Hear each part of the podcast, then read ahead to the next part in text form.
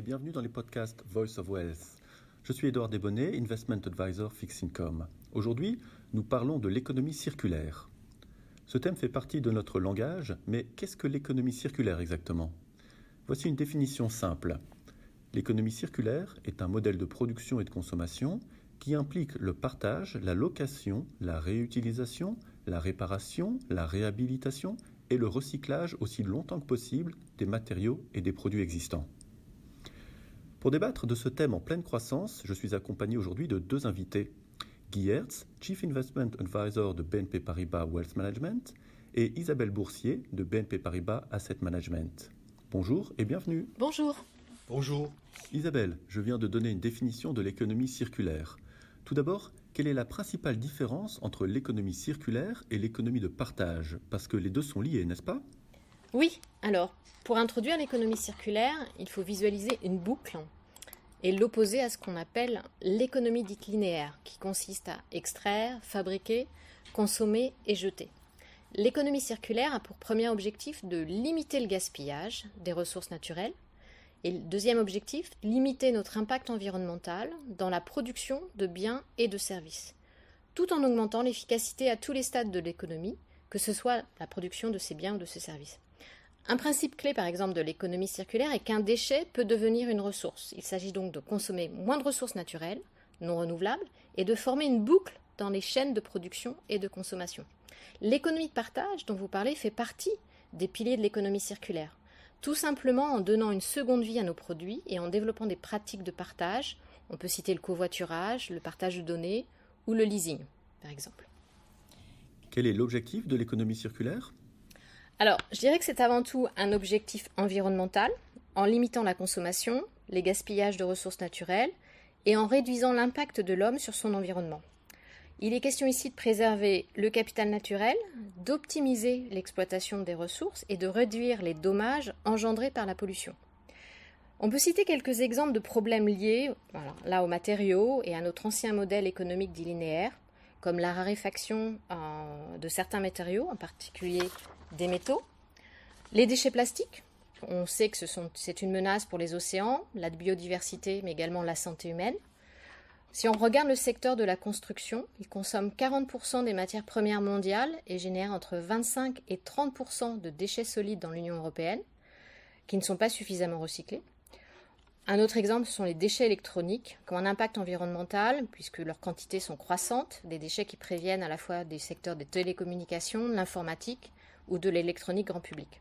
Pour notre futur, il faut donc mettre en place une meilleure gestion de ces déchets, viser une réduction des émissions à gaz à effet de serre, mettre en place une revue du principe d'obsolescence planifiée des produits, et à tout niveau, apprendre à davantage partager, louer, réutiliser, remettre à neuf et recycler.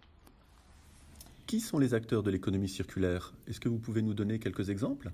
En fait, les entreprises de tous les secteurs d'activité, les pouvoirs publics, vous et moi, nous sommes des acteurs de l'économie circulaire.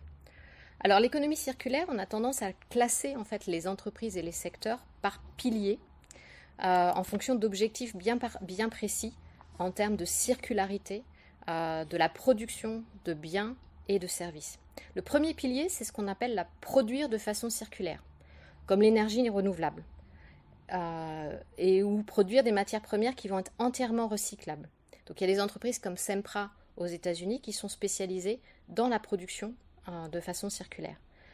Le deuxième pilier, ça va être récupérer, recycler et valoriser. Donc réutiliser les ressources et énergies utiles à partir de produits ou sous-produits qui ont déjà été utilisés. Nike, par exemple, recycle beaucoup ses, produits pour produire de nouvelles chaussures. Le troisième pilier, ça va être étendre la durée de vie des produits, prolonger donc le cycle de vie des produits et des composants en réparant, en améliorant et en revendant. Le quatrième pilier, c'est mettre en service des plateformes de partage, on en parlé au tout début. Ça permet d'augmenter le taux d'utilisation des produits en rendant possible l'utilisation, l'accès, en partageant la propriété des produits.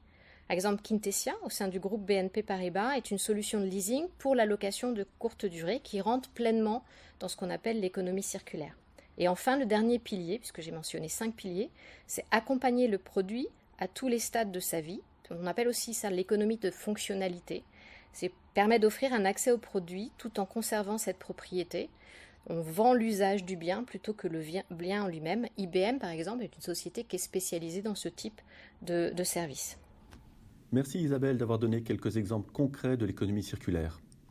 Je voudrais maintenant parler de la bataille entre deux tendances concurrentes. D'un côté, le fast fashion, qui est de plus en plus en ligne, et de l'autre, l'économie circulaire, qui comprend bien sûr des articles d'occasion, parfois appelés pre-loved ou vintage.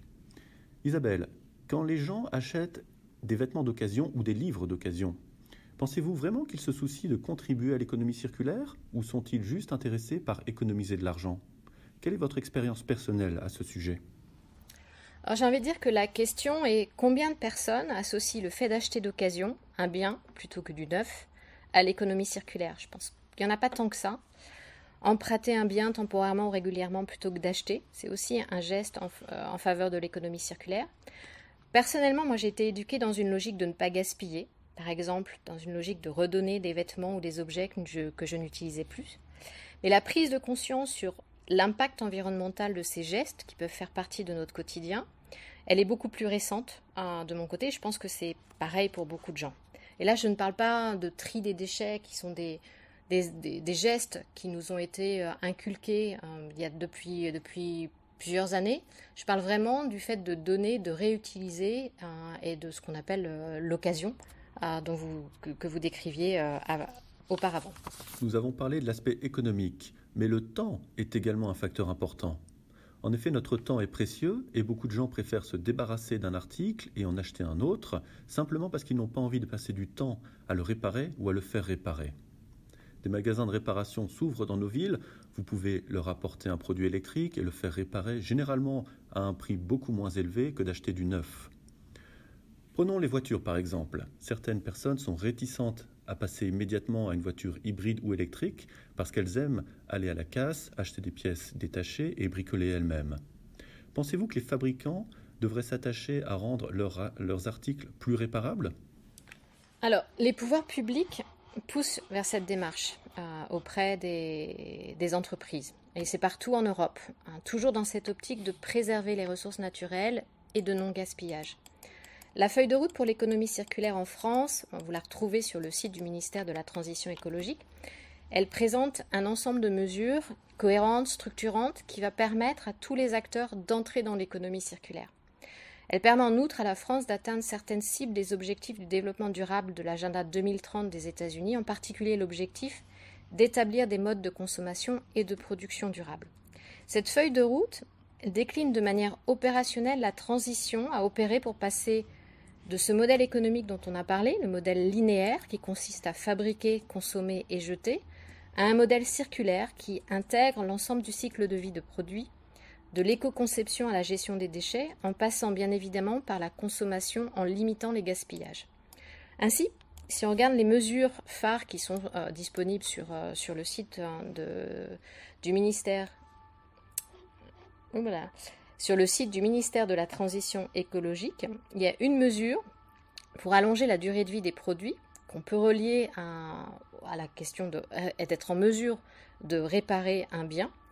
On retrouve l'affichage, on retrouve une obligation qui va être l'affichage pour les équipements électriques, électroniques et électroménagers d'une information simple à destination des consommateurs sur la durée de vie à travers un indice qui va intégrer des critères sur leur réparabilité et leur durabilité.